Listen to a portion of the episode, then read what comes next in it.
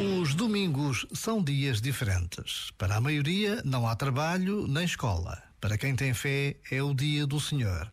O dia de ir à missa ou o dia de ouvir na rádio a sua transmissão.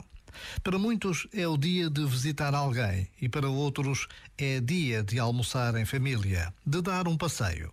E todos precisamos destas pausas que nos ajudam a preservar o que mais importa: o encontro, o reencontro a partilha.